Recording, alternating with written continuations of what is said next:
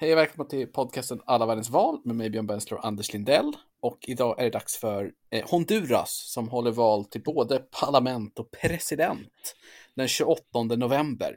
Och eh, det känns ju spännande tycker jag. Eller vad tycker du Anders? Ja, verkligen. Det, vi fortsätter det lilla mm, Latinamerika-temat och ännu mer Centralamerika-temat som vi har kört här under vår första säsong. Ska vi gå in direkt på hur, hur detta hur det går till? Absolut. Det här valet om man ska jämföra med olika eh, centralamerikanska staterna med varandra så har vi konstaterat att det är ett väldigt oklart liksom, läge för demokratin i alla länder här och det rör på sig åt, åt något håll och i många fall åt liksom, ett dåligt håll i Centralamerika. Vi var ju senast i Nicaragua som ju kanske är det landet som har det eh, allra sämst om man kollar på internationella beskrivningar. Och Honduras är liksom lite ett mellan, mellanläge, att eh, där, där finns det en fungerande valdemokrati. Man räknas som ganska fritt av Freedom House, har ungefär hälften av poängen man kan få där. Uh, och vi kommer väl gå in på ungefär vad det men det kan vara bra att ha som en liten bakgrund. Att det, det finns tydliga utmaningar för demokratin, men liksom själva uh, vad ska man säga, valapparaten fungerar ändå helt uh, okej. Senaste valet 2017 var ett uppenbart valfusk. Kan vi ja. Så där, det är lite klinks i systemet. Liksom. Det är lite klinks, men, det är inte, men vi är inte nere på Nicaragua-nivån. Så att alla, alla personer vi, vi nämner Nej, det, det, är ju ett rikt, det är ju ett riktigt val som kommer hållas nu. Så, ja. så det, liksom. men, man, men, man vet inte om räkningen kommer vara riktig. Men det, det är man. Och eh, det som väljs då är dels presidenten som eh, väljs på fyra eh, årsperioder och med ett omval. Alltså som eh, USA har till exempel. Och det här har man nyligen ändrat och det har absolut inte varit en liten förändring. Det har präglats av, av eh, stora svängningar varje gång man har diskuterat det och det kommer vi in på sen. Men det är alltså hyfsat nyss och den presidenten man har idag eh, Juan Orlando Hernandez, han eh, avgår då inför valet, så att det är inte en sittande president som kör. Sen väljer man ju också ett nytt parlament. Det är 128 platser som väljs i proportionerliga val. Vi har också pratat om att det är en liten latinamerikansk specialitet, att man har de här proportionerliga parlamenten med, samtidigt som man har en president. Och eh, det gör ju då att det här, att vi också även här kommer ha en situation med ganska mycket liksom valallianser och liksom många små partier som enas bakom respektive presidentkandidat. Sen blir det inte lika extremt här som det är i Chile och Argentina som vi nyligen har varit i för att det är liksom färre partier helt enkelt. Men, men det är liksom den setupen ändå. Eh, och även här så är val, valperioderna fyra år och det är bara en kammare då så att man har. Det är bara de här 128, så det är ett hyfsat eh, begripligt valsystem får man ändå säga. Ja, det är väldigt straightforward och de kör ju då också att presidenten väljs med pluralitet. Så den som får flest röster vinner, så att det är inte som i väldigt många andra länder en andra omgång om det inte blir över 50 procent. Just det, det är väldigt ovanligt. Den som får flest röster nu kommer vinna. Det är ju ett system som jag föredrar. Men det är en annan femma.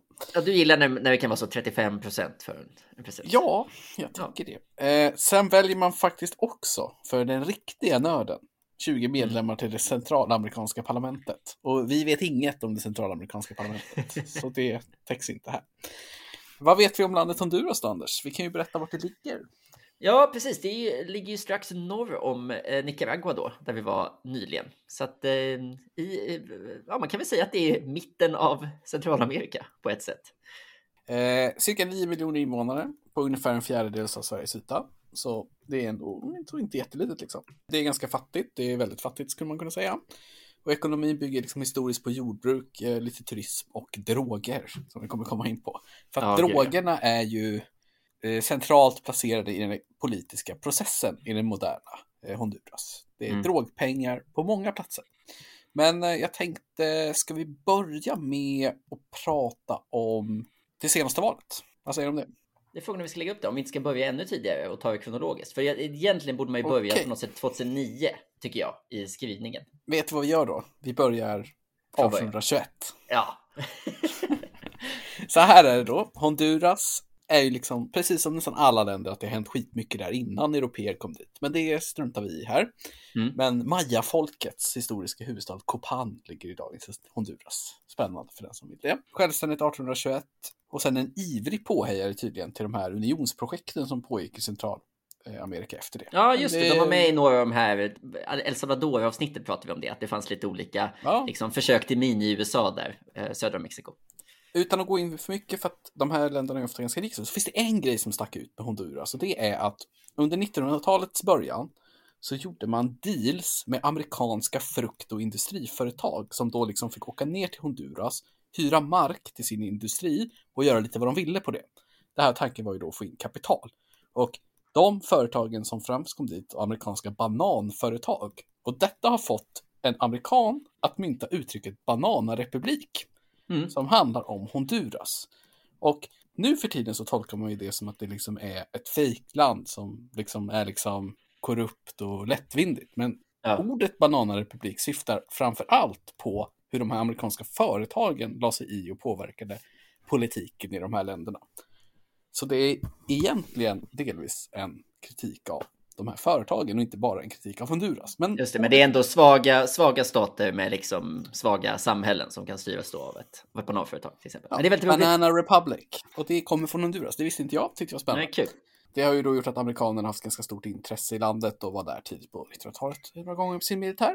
Med mm. Bananarepubliken och sen rullade det på med en militärkupp 63 och sen kom fotbollskriget som vi har täckt förut med en stora mm. konflikten med El Salvador där man då skickade hem 130 000 El Salvadorianer i samband med detta. Väldigt stark konflikt. Civil makt kom tillbaka 79, ny konstitution kom igenom 82 och sen har det rullat på typ fram och tillbaka sedan dess kan man säga. Man kan nämna då att 98 så hade de en enorm förödelse av en orkan som hette Mitch. Mm. Som utplånade liksom 70% av skörden, alla broar och allt möjligt. Helt otänkbart mycket förstörelse. Men sen så rullade demokrati på ungefär som den gjorde och sen kommer vi då fram till 2009. Och vad hände då 2009, Anders? Vi kan väl passa på här och, och jag presentera partierna lite grann tänkte jag. För det, det är här på något sätt som partilandskapet sätter sig 2009. För de två, de två stora traditionella partierna i Honduras, det är ett stort konservativt parti som heter Partido eh, Nacional, alltså ja, nationalistpartiet. Man ska säga.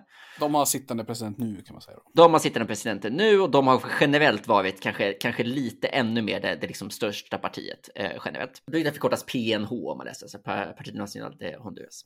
De bildades alltså tidigt eh, 1900-tal. Eh, sent 1800-tal bildades det andra örmanstora partiet som ännu är det, som då heter Partido Liberal, alltså det liberala partiet. Eh, och de här två har liksom dominerat eh, Honduras politik. De, under de perioder man har haft demokrati så har det varit de som har haft presidentposten på något sätt. Men, men lite förbehåll för att eh, den konservativa sidan har varit mer beständig medan den liberala sidan kanske har tagit lite andra former, andra partier har vuxit upp och, och så. Men, men det är de två som har funnits. Och eh, 2006 vann det liberala partiet presidentmakten under en president som då hette Manuel Zelaya. Eh, och han är då inte en kandidat nu, men det går inte att bortse från Zelaya om man ska prata om eh, Honduras politik. Därför att han, han är liksom en väldigt, bara hans yttre är speciellt för att han har en stor vit cowboyhatt på sig. Så man ser, han sticker alltid ut i bilder om det här. Och han kommer, kom från en väldigt eh, liksom, välbärgad familj av, liksom, vad ska man säga, inom skogsindustrin i, i Honduras och blev då president för Liberala partiet och tog det åt vänster. Så att han gjorde liksom, han lierade sig lite med liksom de stora breda vänsterpartierna i Latinamerika. Och det här 2006-2010 som ju var hans period, det var ju verkligen liksom heydays för den breda vänstern eller vänsterpopulismen eller vad man vill kalla den i, i Latinamerika. Så att han, han red lite på den vågen och liksom förändrade verkligen sitt parti inifrån. Namn som Chavez och Morales och de här som Ja, och Lula, Lula, da Silva i, ja, i Brasilien. Liksom. Hela, hela det gardet var ju... Ja. Men, men det här var liksom inte som många av de där, kanske så här, du vet att det är ett, att någon som eh, leder ett upp uppror underifrån eller liksom en fackföreningsledare eller så, utan det här är ju då en liksom skogspamp som sen lite på eget bevåg inifrån när han väl var president började vrida partiet vänsterut. Och en av sakerna han gjorde var att han föreslog att man skulle ändra konstitutionen för att här hade man då det inte två mandatperioder man kunde sitta som president utan de hade det här märkliga chilenska systemet att man bara får sitta en mandatperiod. Zelaya föreslog att man skulle ta bort det och han var redan då kanske på lite lös mark inom sitt parti och inom politiken i stort. Så att hans krav på konstitutionell reform gjorde helt enkelt att en militärkupp Eh, utbröt i Honduras och han blev helt enkelt petad. Och eh, enligt hans själv så liksom man skrev någon slags fejkat avskedsbrev från honom som lästes upp i kongressen och kongressen godtog hans eh, avhopp och hans vicepresident som var på samma parti tog makten och verkade sen vara ganska eh, nöjd med att eh, det var vicepresidenten som, som styrde.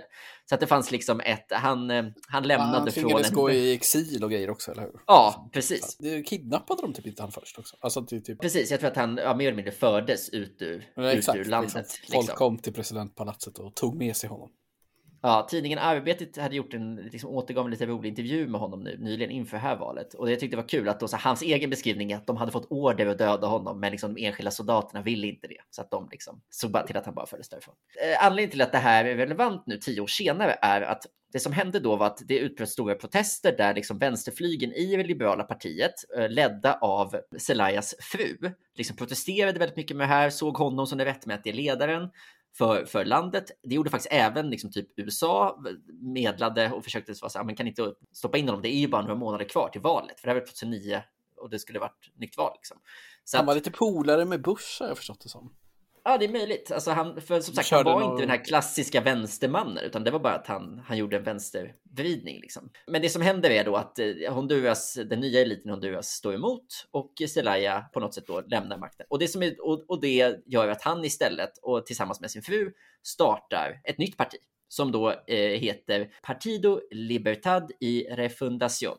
Och de har ju den här latinamerikanska förmågan att skapa partinamn som blir en bra förkortning, för det blir då Liber, alltså eh, fri. Så att eh, där satte sig liksom det landskap man har idag kan man säga eh, med de här tre partierna. Så att liksom ett högerparti, ett liberalt parti och ett då eh, vänsterparti till vänster om det liberala partiet.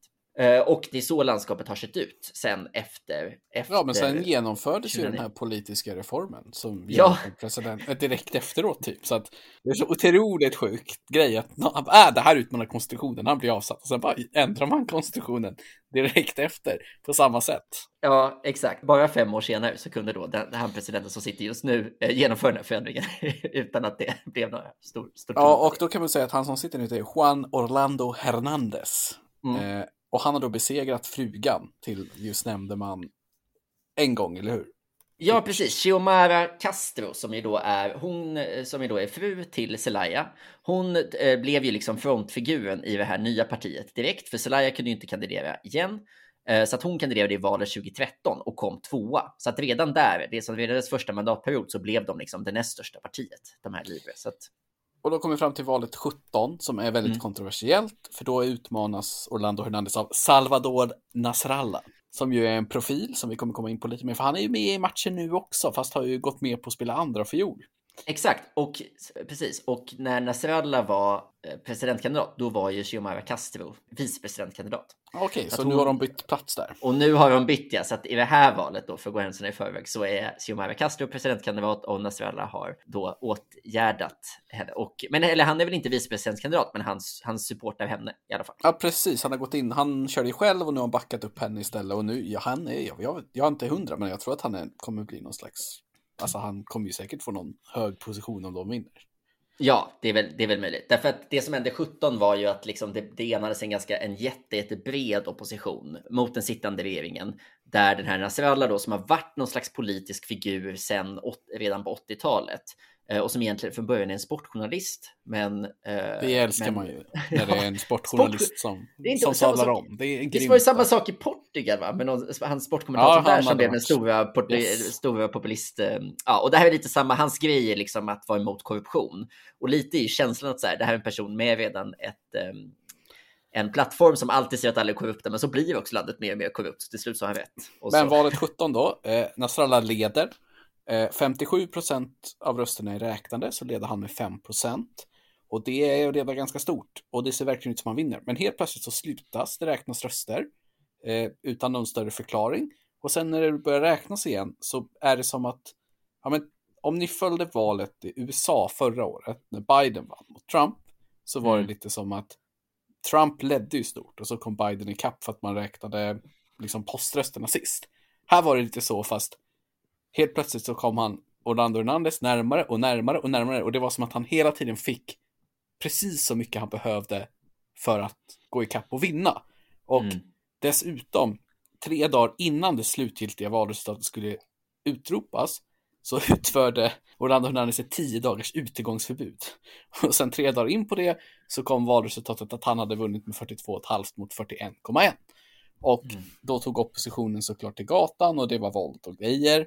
Och eh, The Economist gjorde en all tänkbar matematik på detta efteråt och fastslog att givet ledningen på 5% med 57% av rösterna räknat och de områden som var kvar och hur de hade röstat historiskt så var det helt osannolikt att det skulle mm. svinga 7 procentenheter och att valet då var liksom riggat. Och det var väl vad det internationella samfundet också tyckte. Och man mm. protesterade mycket, men det hände liksom aldrig riktigt något. Nej, så... det, var lite, det var lite intressant. Det var som att liksom valobservatörerna var så här, men det här är, ni har gjort fel. Och de, Honduras bara, ja, nej, det, men, det har vi inte. Men alltså, nu så blev det liksom så den här gången. Precis. Så Juan Orlando Hernández snor helt enkelt valet 2017, enligt ja. de flesta. Utom han själv då såklart. Och satt, sitter då sin andra period nu och är, får då inte köra igen. Men har lämnat över till eh, en, en arvtagare. Och den här arvtagaren har då en historia som är kopplad till nästan alla de här kandidaterna. För att vi, jag nämnde i ingressen att ett stort problem i Honduras politik är drogerna. Mm.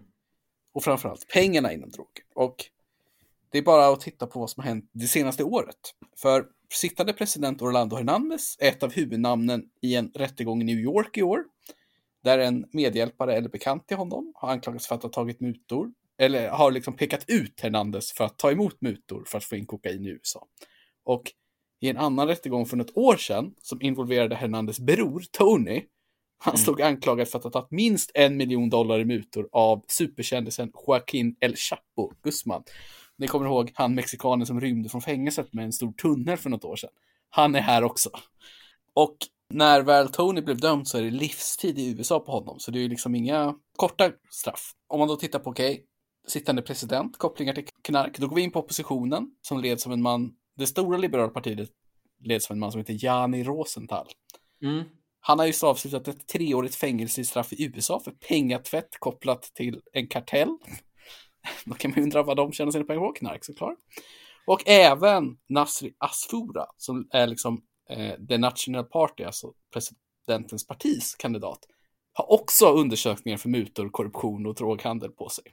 Ja, och han, var, han är också figurerad i de här Pandora-papperna också. Det tycker jag är roligt med all, det är nästan alla länder vi har varit i nu under hösten, alltså sen Pandora Papers eh, kom ut, så har det nästan alltid varit någon skandal. Det känns som att det bemöts olika i alla länder. I vissa fall så är det så här, så avslutar en politisk karriär. Och här så är det lite så här, ja, man kan fortfarande vara det största partiets presidentkandidat för att eh, oppositionens kandidat har suttit inne för pengatvätt i en knarkhärva. Så att det är liksom, det är skitsamma.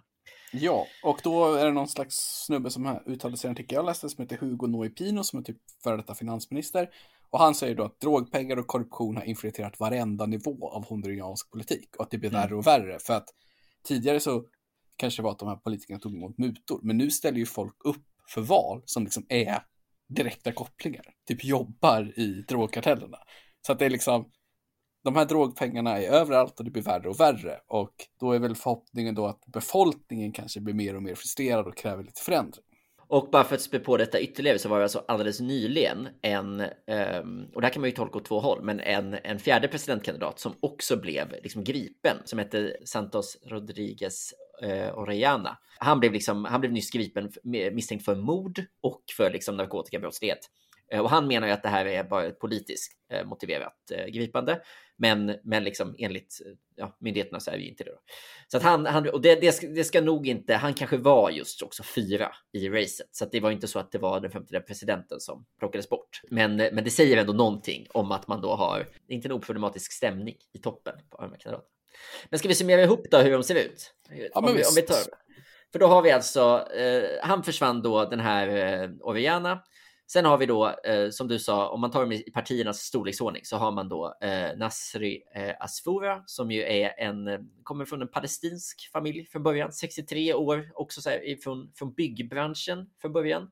Ingen super, superstjärna inom det konservativa eller nationella partiet, men eh, ändå liksom en trygg pjäs. Och precis som de så ofta är så är han ju borgmästare i eh, Tegucigalpa just nu. Så att han är ju en... Eh... Det är säkert en ganska tung politisk post. Ja, men det är som att det varit väldigt vanligt i just Latinamerika att det är liksom den vägen. Från borgmästare till i huvudstaden är det så just för borgerliga politiker en stor, en stor språngbräda. 63 är ju ganska gammalt för att vara påläggskalv kan man ju tycka. Ja, jo lite.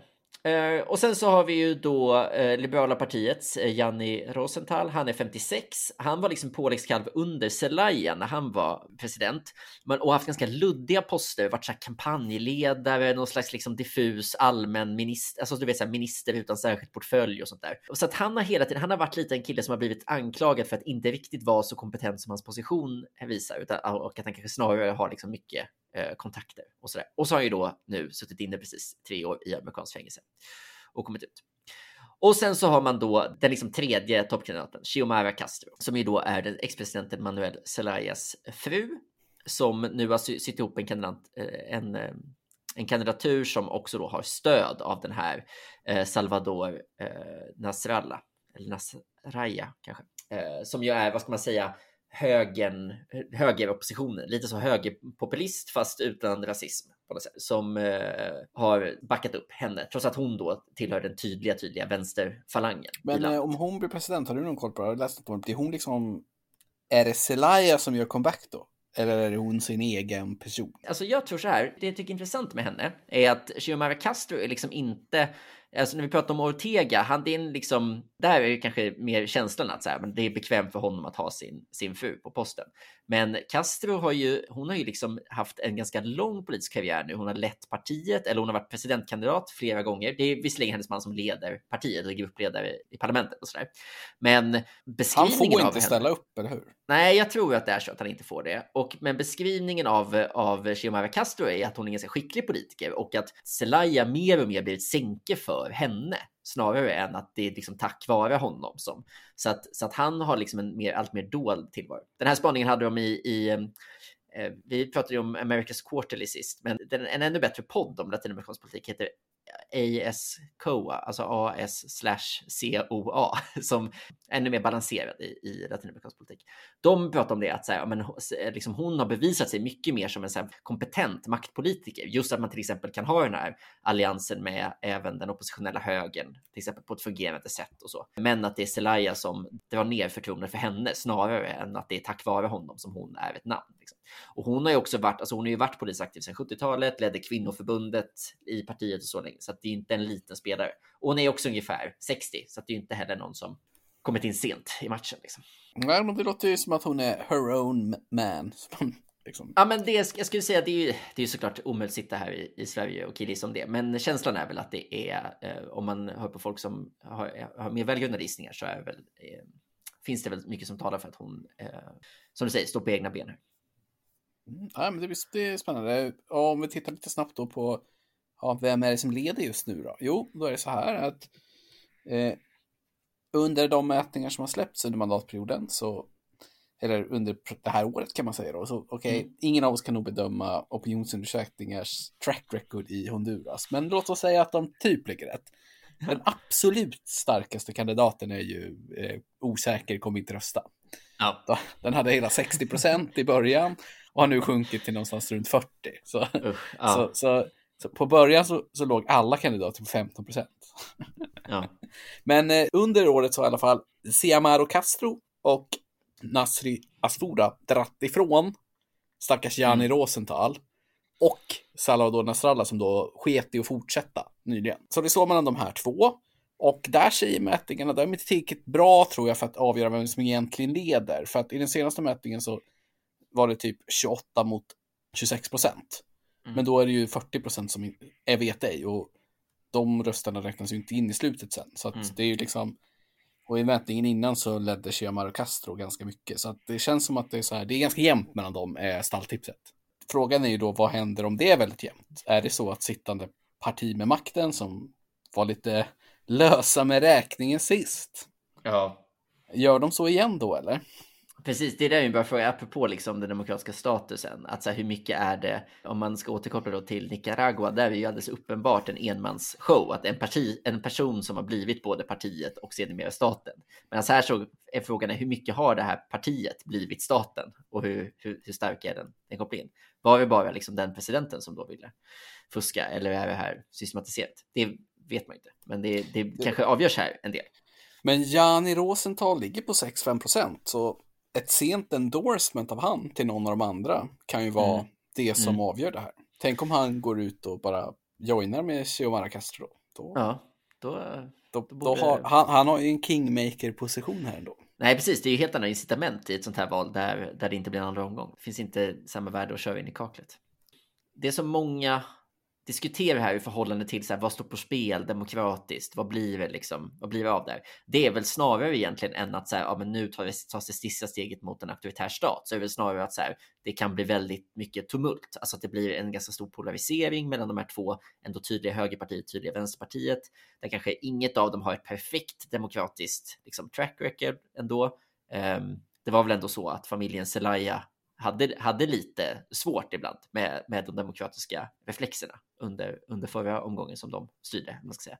Och eh, liksom PNH har ju definitivt haft det, liksom, styrande partiet. Så att, eh, det, är väl, det är väl det som folk är oroliga för. Liksom. Blir det kaotiskt? Blir det liksom bråk på gatorna oavsett valresultat? Kanske Man kan ju snarare säga än... att, att det var ju ett primärval för att sätta toppkandidaterna på listorna. Mm. Och det var ju tidigare i år, 14 mars till och med. Och då var det 2,5 miljon som gick och röstade i primärvalet. Och det är ju ganska Mm. mycket. Liksom. Ja, ja. Och Har nästan en tredjedel av... precis. Det måste vara mer än en tredjedel av väljarna. Eftersom... Ja, eller hur? Men det kanske är de som tänker gå och rösta igen nu. Så att de som inte gick och röstade. För att det verkar ju vara lågt, eh, låg entusiasmnivå. Mm, mm. Om vi ska säga någonting av eh, liksom, om um, frågorna i det här valet så det, man, man har inte hittat några liksom, enorma valfrågor förut. Alltså dels korrup alltså, korruptionen, Alltså- våldet, knarket. Ciamora Castros parti, de, de driver ju antikorruption tydligen. Det är ju hela oppositionen gör väl, gör det och det har väl varit den här Nathrayas stora flaggskepp. Hans första parti hette ju Antikorruptionspartiet. De har en plats i parlamentet och det är han. Då har han passat på att starta ett nytt parti.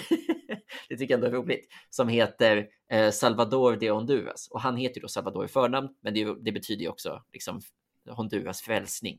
Det Antikorruptionspartiet, det var roligt om hans nya parti var anti-antikorruptionspartiet. Ja, just det. Vände. Det kanske blir det om han blir vicepresident. Men ehm, eh, en, en, en liten rolig fråga som jag såg var ju att eh, Honduras är ett av 15 länder i världen som inte erkänner Kina. Alltså de erkänner Taiwan som det rättmätiga Kina. Och eh, det har blivit en stor fråga i den inrikespolitiska debatten. Det tycker jag är lite kul när det dyker upp sådana utrikespolitiska frågor som, som blir stora i valrörelsen. Eh, för där driver då tydligen Xiomara Castros parti, alltså de här Libre, de driver att liksom upprätta diplomatiska relationer med, med Kina igen. Och det har fått jättemycket kritik, såklart dels från Taiwan som är glada att det finns några länder som backar dem i det där, men också från eh, högern i landet. Det tyckte jag var, det var en rolig, udda valfråga att hitta. Ja, lite, verkligen. Man kan ju tänka sig att skulle det varit en valfråga så är det om man ska erkänna Taiwan eller inte. Alltså den diskussionen finns ju. Mm, men här finns det, här är det Kina som ska erkänna Ja. Och sen är det alltså då två partier som är med som är bildade av samma person. Det är, det också lite ovanligt får man säga. Ja, ja. Ofta, ofta jag, nu jag, är man ju som att bilda ett parti. Jag tror i och för sig att det här an- antikorruptionspartiet har nog lite svårt utan honom eftersom han utgjorde hela den parlamentariska basen för det. Så att eh, ja, de får nog inte så många röster. De hejar jag på i alla fall. de kan behöva det.